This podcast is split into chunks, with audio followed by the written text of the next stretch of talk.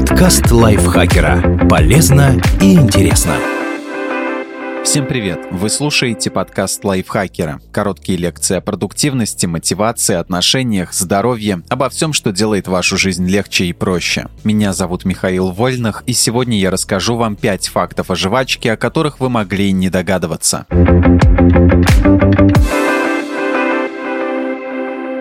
Жвачка помогает сконцентрироваться. Ученые из британского университета Ковентри установили, что жвачка помогает отогнать сонливость, почувствовать себя бодрее и сосредоточиться. Правда, эффект этот достигается благодаря напряжению мышц челюстей, поэтому подойдет и любая другая еда. Но только жвачка помогает долго работать зубами и при этом не получать лишних калорий, так что этим стоит воспользоваться. Жевание резинки повышает уровень кортизола, гормона, ответственного за внимание, и улучшает когнитивные способности. Так что если вы не хотите пичкать организм кофеином по утрам, вот вам хорошая альтернатива. Кстати, если вы попробуете просто двигать челюстями с пустым ртом, эффекта не будет, проверено. И да, не верьте, что жевание жвачки помогает не плакать, когда режешь лук. Это тоже миф. Лучше просто сначала промойте луковицу водой.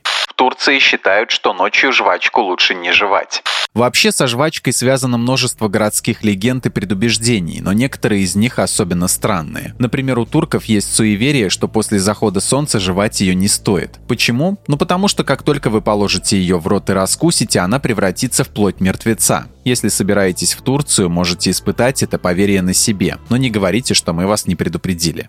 Глотать жвачку все-таки не стоит. В интернете полно рассказов о том, что жевательная резинка из-за своего состава переваривается 7 лет, а также разоблачение этой байки. Из них многие читатели могут сделать вывод, что ее можно спокойно глотать и никаких последствий не будет. И действительно переживать не о чем, но вот целенаправленно делать этого тоже не стоит, если, скажем, вам лень идти до урны. Известны случаи, когда маленькие дети, глотавшие много жвачки, зарабатывали запоры и даже закупорку кишечника и пищевода, что требовало медицинского вмешательства. Так что лучше не давать жевательную резинку тем, кто в силу возраста еще не понимает, что ее не надо есть. Да и взрослые могут пострадать при неосторожном обращении с ней. Так, в 2012 году одна женщина 42 лет поскользнулась на лестнице, а так как в этот момент она жевала жвачку, та попала ей в гортань и привела к смерти от удушья. Еще одной фобией больше. В Сингапуре жвачку отпускают только по рецепту врача.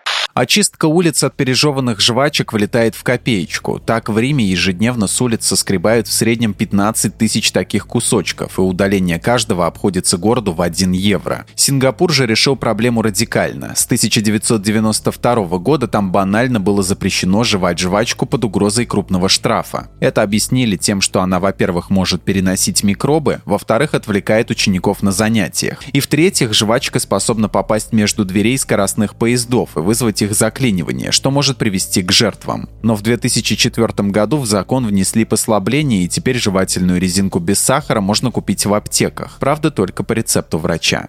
Диаметр самого большого пузыря из жвачки составлял 50,8 сантиметра.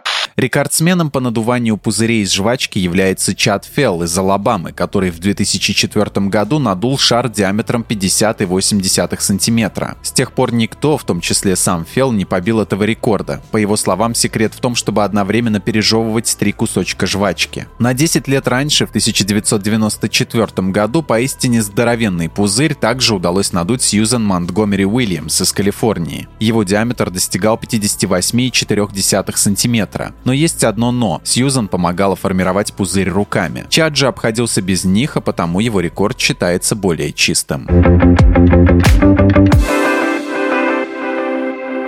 Спасибо Дмитрию Сашко за эту статью. Подписывайтесь на подкаст Лайфхакера на всех платформах, чтобы не пропустить новые эпизоды. А еще слушайте наш кулинарный подкаст «Время есть». В нем мы говорим, как выбирать, хранить и готовить разные продукты. Ссылка на него будет в описании. На этом я с вами прощаюсь. Пока.